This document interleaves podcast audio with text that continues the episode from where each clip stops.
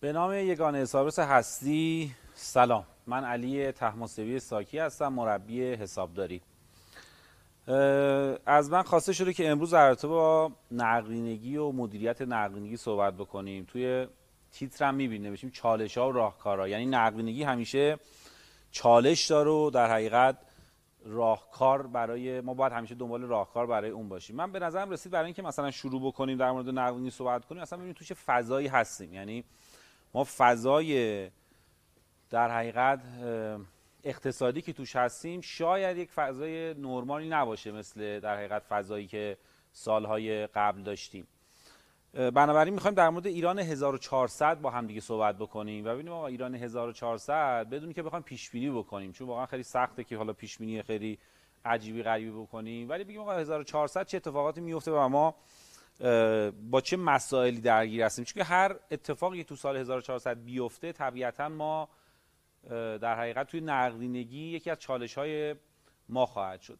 من چند تا چیز رو تقسیم بندی کردم. اولین مورد بحث قوانین مالی و مالیاتیه. ببینید ما تو سال بعد چند تا قانون یا تصویب میشه یا تصویب شده اجرا میشه. اولیش همین قانون در حقیقت مالیات جدیده که حالا شاید اگه بخوایم یه مورد رو مثال بزنیم بگیم آقا چه موردی ممکنه کار ما رو تحت شعار قرار بده بس همین مالیات بر آیدیه یعنی ما یه قانون مالیات جدیدی داریم که تمام اون مشکلات و مسائلی رو که تو قانون سال 94 بوده امیدواره یا می‌خواد حلش بیاد بکنه و طبیعتا به سمت یه جامعه شفافتری می‌خوایم بریم طبیعتا می‌خوایم بریم مالیات ستانی قدرتمندتر بشه. بنابراین خودمون رو باید تطبیق بدیم با این مسئله قانون مالیات جدید. دومین قانون قانون قانون مالیات برش افزوده است. اونم به همین شکله. یعنی قانونگذار متوجه شده تو اونم یه سری باگاه هستش و بر اساس اون داره اصلاحات خودش رو انجام داده. قرار بود پارسال انجام بشه. نشد اجراش میفته برای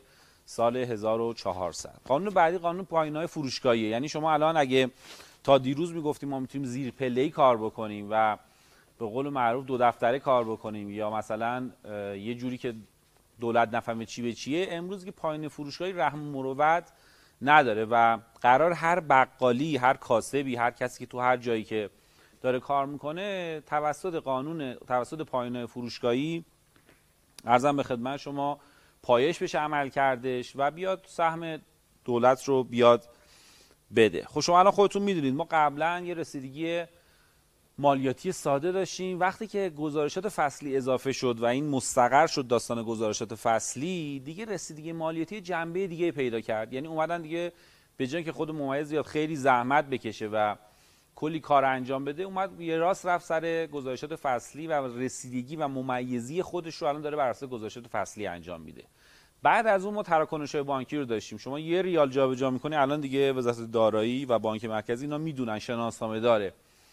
و امروزه بچه‌ای که الان جدید اومدن برای رسیدگی براشون میگن الان دیگه تراکنش هم میان رسیدگی می‌کنن. یعنی دیگه زمان اون گذشته که من بیام زیر پله‌ای به قول معروف کار بکنم یا دو دفتره کار بکنم یا مثلا یه سری چیزا رو افشا نکنم به خاطر که همه اونایی که باید ببینن شماره حساب های من رو می‌بینن. باز دوباره قانون چک سیاد رو داریم که می‌دونید اینا در حال این قوانینی که دارم میگم گفتم یا تصویب شدن منتظر اجرا یا تصویب شدن قبلا هم باید اجرا می‌شدن نشدن حالا می‌خوان اجرا بشن یا در حال تدوین هستن.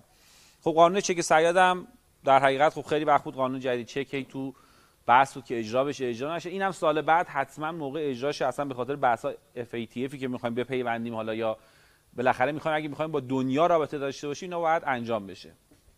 خود همینم یه مسئله است یعنی شما امروز درگیر هستید که خودمون رو و شرکتتون و مؤسستتون رو با این داستان چک سیاد تطبیق بدید. و آخرین مسئله که توی این حوزه داریم بحث طرح نظارت توی داستان حسابداریه. ببین واقعیتش اینه ما حسابدارا مهم شدیم.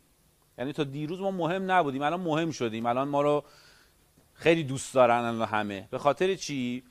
به خاطر اینکه فهمیدن آقا ما پول نف نداریم. یعنی شما الان همه جا دارید میشنوید که میگه آقا ما یا فروش نف نداریم یا اگه داشته باشیم فروش نف یک فروش شکننده است.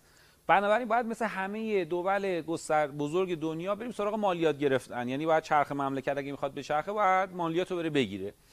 دارن چیکار می‌کنن؟ یه طرحی رو به نام طرح نظارت بر حسابداری یا اینجور چیزی؟ خلاصه بیان سر و سامون بدن. حالا با توجه به تمام این جامعه حسابدار رسمی که داریم نمی‌دونم سازمان حسابرسی داریم به نظرشون اینا کافی نیست. تازه می‌خوان یک قانون جدیدی بیارن. حالا من وارد بحث فنی و فلسفی نمیشم. چیزی که خیلی مهمه که آقا حسابداری مهم شده تو ایران. یعنی شما الان می‌دونید که به اصطلاح روز حسابدارم تصویب کردن. اگه شورای عالی عالی فرهنگی قبول بکنه میاد تو تقویم. اینا همش داره یه پالسای میده که آقا دیگه جدی شده قضیه. جدی شده. شما باید شفاف باشید. شما باید شفاف رفتار بکنید و حقوق دولت رو باید بدی بیمه رو باید بدی مالیات رو بدی و اینا همش اون فضاییه که ما می‌خوایم در حالت نقدینگی صحبت کنیم یعنی می‌خوام به شما بگم این تاثیر می‌ذاره توی اون فضایی که ما می‌خوایم بعدا در مورد نقدینگی حالا من و بقیه دوستان می‌خوان صحبت کنن اینه که شما با این فضا سر و کار داری. همه سیستم ها هم به هم لینک شده. یعنی شما می‌خوای بری وام بگیری باید بری مالیات رو تصفیه کرده باشی می‌خوای بری تو گمرک اینا همه سیستماشون از طریق. چیز. سیستم های کامپیوتری در حقیقت به هم دیگه وصل شده و این اولین به نظر من اولین حالا میشه گفت چالشیه که ما سال آینده باش درگیر خواهیم بود و همینجوری سالهای بعد یعنی اگه خودمون رو تطبیق ندیم این چالش ادامه پیدا می‌کنه مورد بعدی بحث منابع انسانیه حالا من تیترش انتخاب کردم افزایش دستمزد و جنگ بر سر منابع انسانی. یه این اقتصاددانا یه حرفی می‌زنن میگن آقا بازارها موازی همدیگه حرکت می‌کنه. میگن آقا شما مثلا قیمت بنزین گرون میشه بعد مثلا قیمت نمی‌دونم مواد خوراکی افزایش پیدا می‌کنه بعد قیمت بورس میره بالا بعد ماشین میره بالا. بازار دیگه. همه بازارها تو سال گذشته و سال قبلترش افزایش پیدا کردن به خاطر تورم و تحریم و اینا. یه بازار افزایش پیدا نکرد. اونم بازار حقوق دستمزد بود. شما الان نگاه بکنید تمام شرکت ها یعنی هر کسی امروز مخاطب این برنامه راهکارانه همه الان درگیر هستین یه سری از افرادشون رفتن یه عده می‌خوان برن یه عده میترسین می‌خوان برن. دیگه حقوقا کفاف نمیده و بنابراین آدما هی جابجایی زیاد شده. یه موقعی مثلا تو نسل ما یه نفر سه تا جا عوض می‌کنه گفتم شما چرا سه تا جا عوض کردی؟ الان یه نفر می‌خواد رزومه بده به شما مثلا 5 سال سابقه کار داره دو تا جا عوض کرده. بنابراین ما سال آینده حتما افزایش حقوق رو خواهیم داشت. هم افزایش حقوق دولتی که حالا اون زیاد مهم نیست افزایش حقوق بخش خصوصی. یعنی به همون واسطه ای که گفتیم قبلا ما زیر پله ای داشت اقتصادمون میچرخید. الان دیگه اون زیر پله نیاز به یه حسابدار یا نیاز به یه کارشناس IT یا نیاز به هر حوزه دیگه ای داره که اون با اون پول قبلیه نمیومد کار می‌کرد. بنابراین هم شما باید نگران نیرو انسانیت باشی هم بدونی که شما نیروی انسانی تو قر می‌زنن و هم که باید پول بهتری رو پرداخت کنیم و به نظرم اینم خودش یک چالشیه که ما سال آینده باش درگیر هستیم.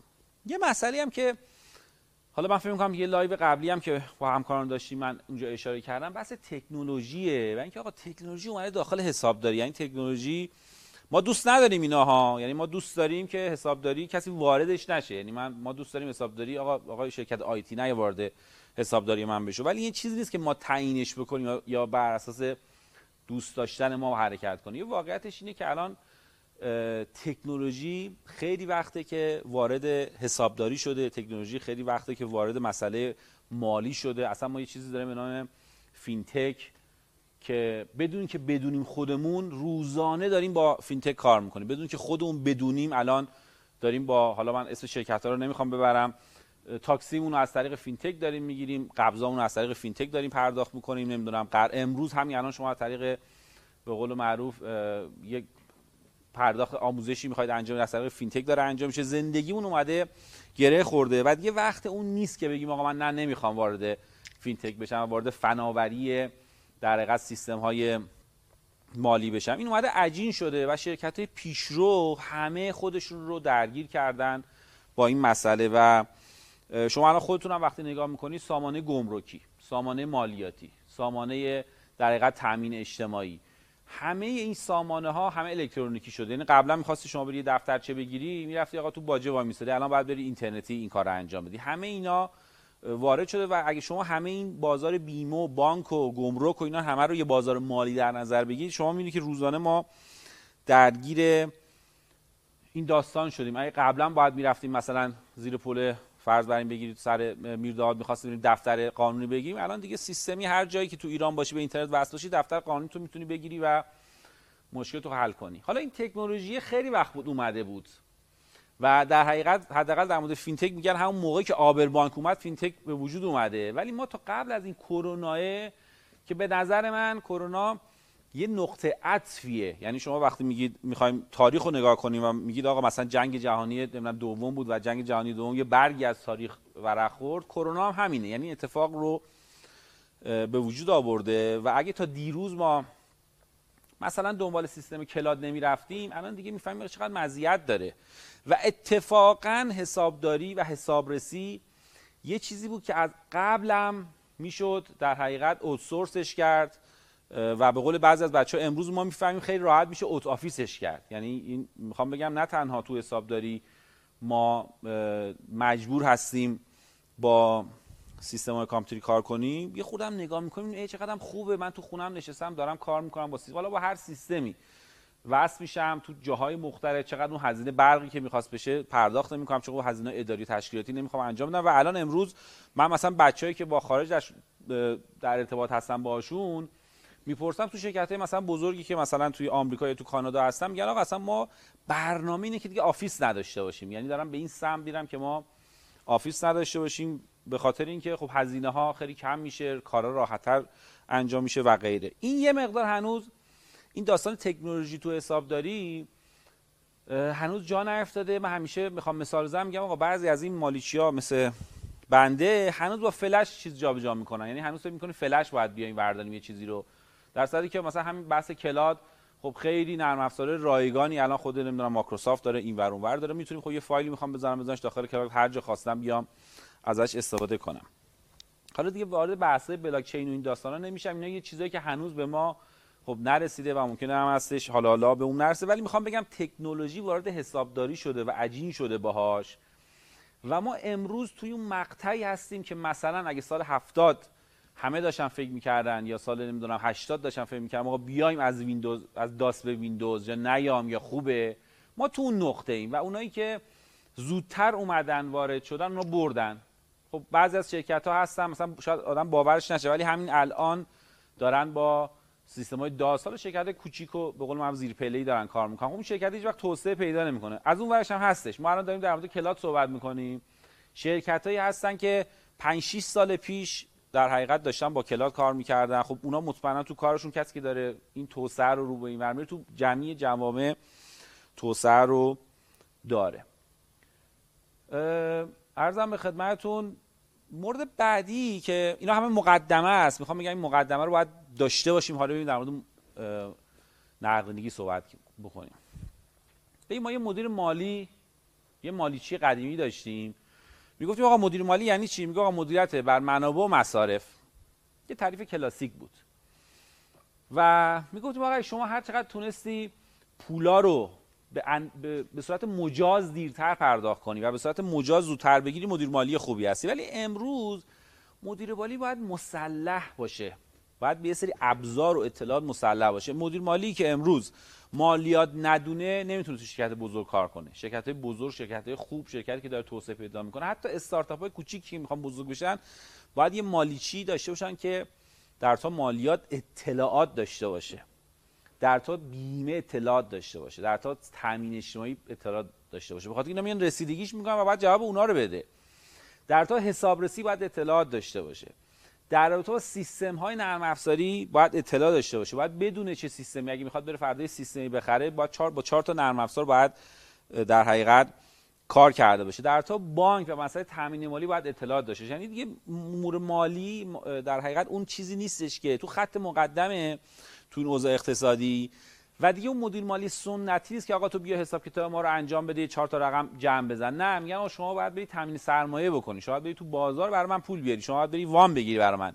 و وامی هم که می‌گیری با بهترین نرخ باید بری وام بگیری. و وامی هم که داری می‌گیری با بهترین در حقیقت وسیقه با کمترین وسیقه بخوای این کار رو انجام بدی. بنابراین مدیر مالی مدیر مالی امروز یا حالا مدیر مالی 1400 بخوایم بگیم حتی خیلی وقت اینجوری شده مدیر مالی که فرقی می‌کنه با مدیر مالی که به صورت سنتی تو ذهن ما بود و بازم تاکید می‌کنم. به نظر من امروز اون وقتیه که این بچه‌ها که مالیچی هستن خودشونو توی این حوزه ها تقویت بکنن. یعنی اگه فکر می‌کنه مالیاتش مشکل داره اگه فکر می‌کنه آشناییش با سیستم های نرم افزاری مشکلش چون نرم افزار باید من خدمت بکنه اگه من نرم افزار رو نشناسم هیچ موقع نمی‌تونم اون در حقیقت کمکی رو که می‌خوام یا اون نیرویی که می‌خوام به من کمک کنه رو از اون نرم افزاره بکشم بیرون.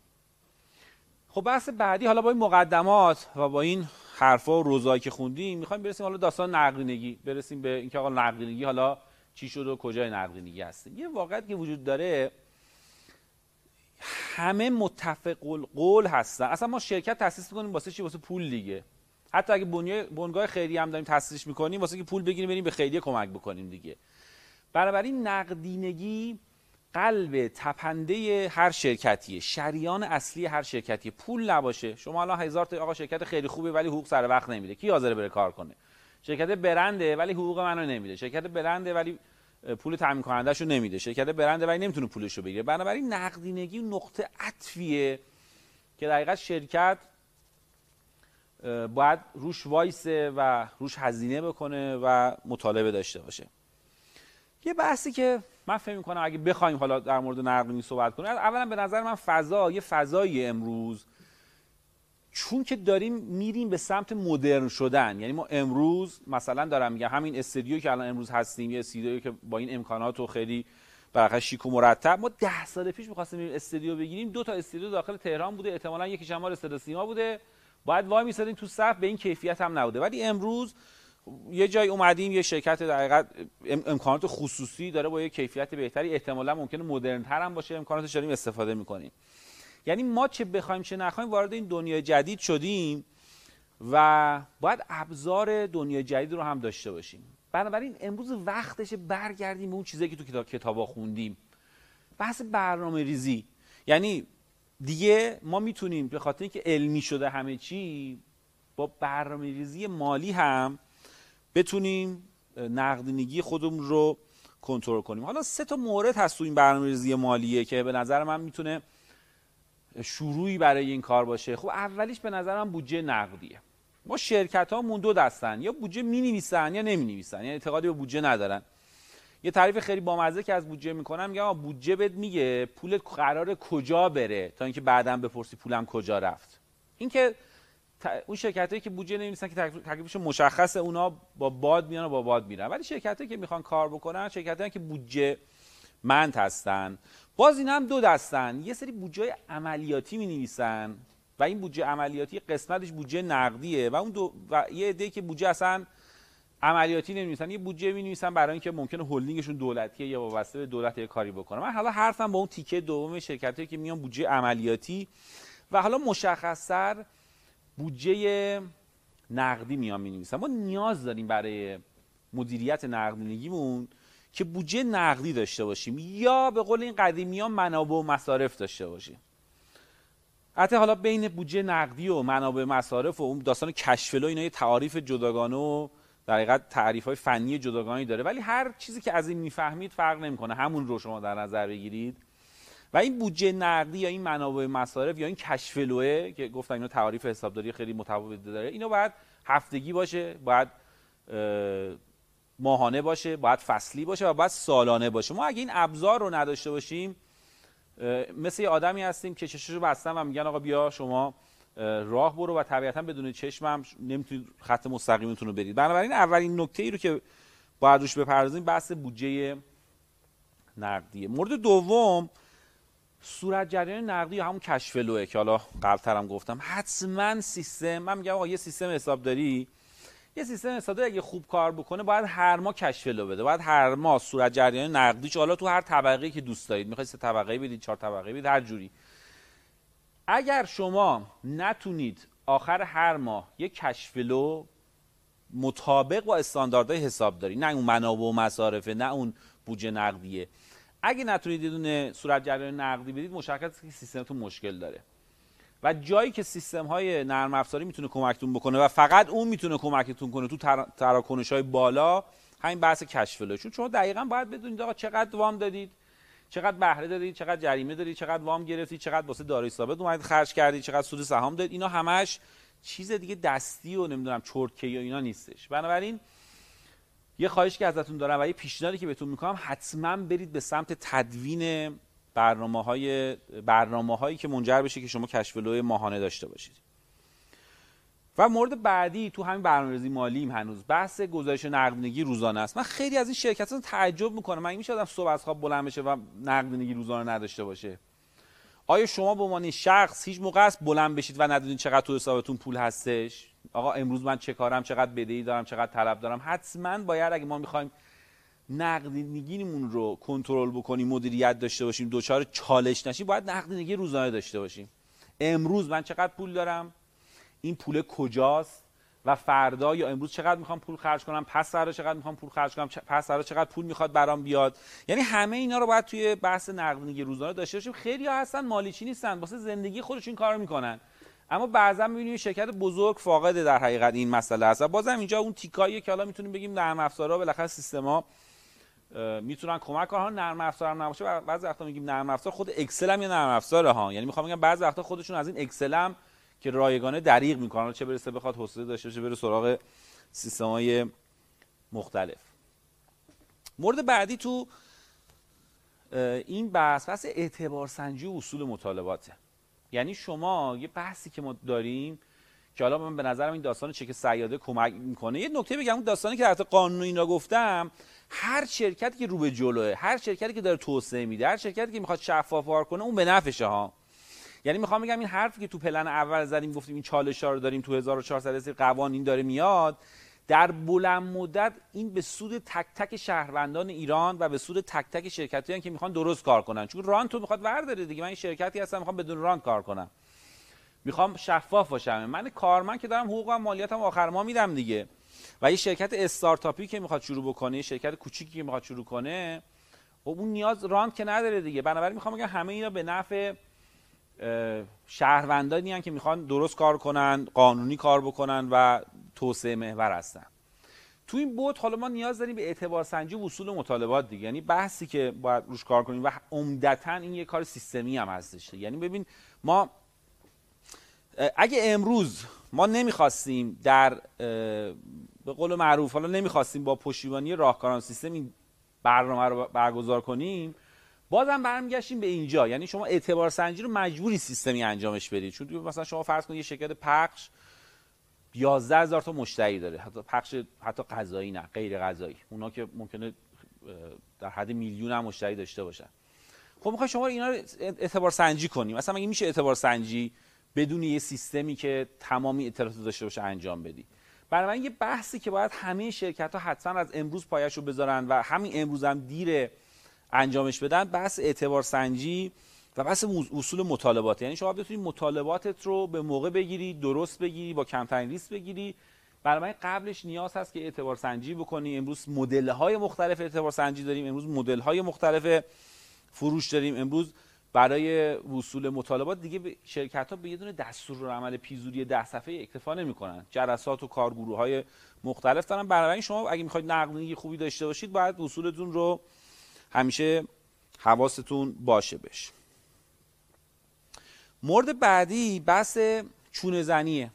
یه واقعیت که وجود داره اینی که ما همیشه باید بازار رو رصد بکنیم. هیچ شرکت بزرگی نیست. اگه شما الان توییتر هم برید نگاه بکنید شاید الان مثلا توییتر دست محمود می‌گفت آقا توییتر دست منه دیگه چیکار دارم بشینم تولیدمو بکنم دیگه.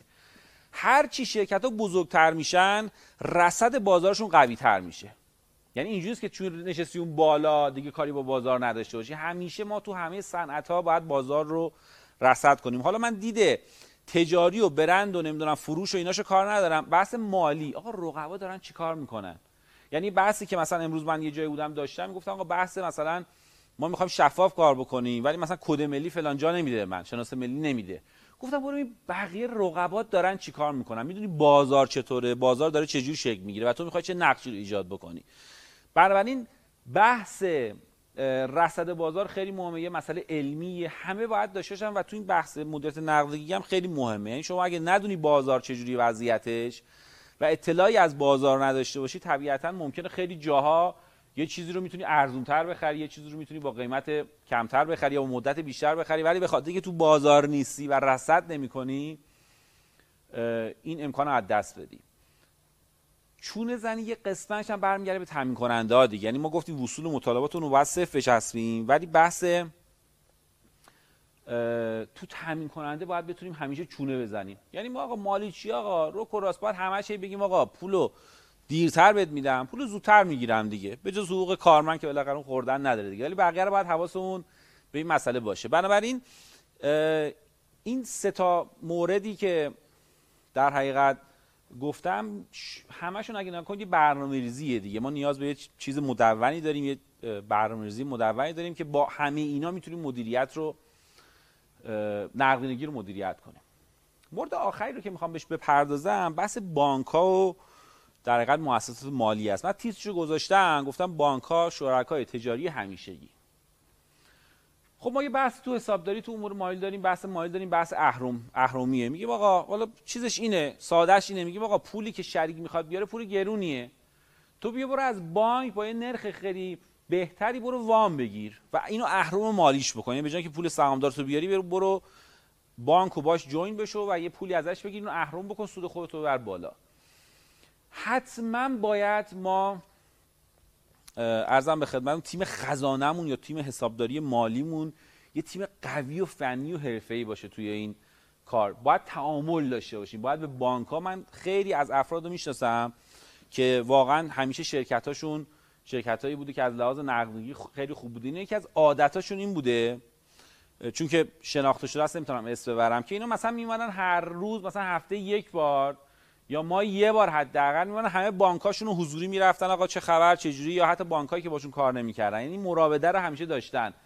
به خاطر اینکه بانک برای شرکت ها برای همه شرکت ها همینجوری که سازمان امور مالیاتی شریک جیب هممونه و بالاخره سهم خودش رو می‌خواد بانک ها هم می‌تونه شریک همه باشه. ولی خب بله یه بانک هستش ممکنه به نرخی به ما وام بده که برای اون مساعد نباشه. ولی همیشه شما به نظر من می‌تونید یه نرخی رو انتخاب بکنید که نرخ خوب باشه. بنابراین به عنوان مورد آخر می‌خوام در مورد بانک ها صحبت بکنم که آقا بانک رو دریابید. اگه می‌خواید کشف خوبی داشته باشید اگه می‌خواید نقدینگی خوبی داشته باشید اگه می‌خواید مدیریتی رو توی کارتون داشته باشید حتما اون مدیریت یک قسمتش بانکه. یعنی اگه شرکتی بگه آقا من وام نمی‌گیرم خیلی وضعم خوبه من خودم تعجب می‌کنم. به خاطر که وام تو تجارت اصلا یک در حقیقت چیز یک پول ارزونیه. به خاطر که شما از بانک نگیری مجبوری بری از سهامدارات بگیرید با این توضیحات یه خلاصه یک دقیقه بخوام بگم.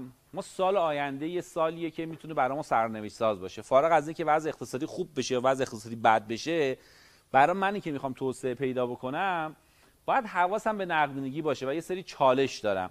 این نقدینگی رو و این چالش ها رو باید با برنامه‌ریزی صحیح و شرکای تجاری که دارم حلشون کنم. ممنونم از اینکه وقتتون رو در اختیار ما گذاشتید. روز شما بخیر.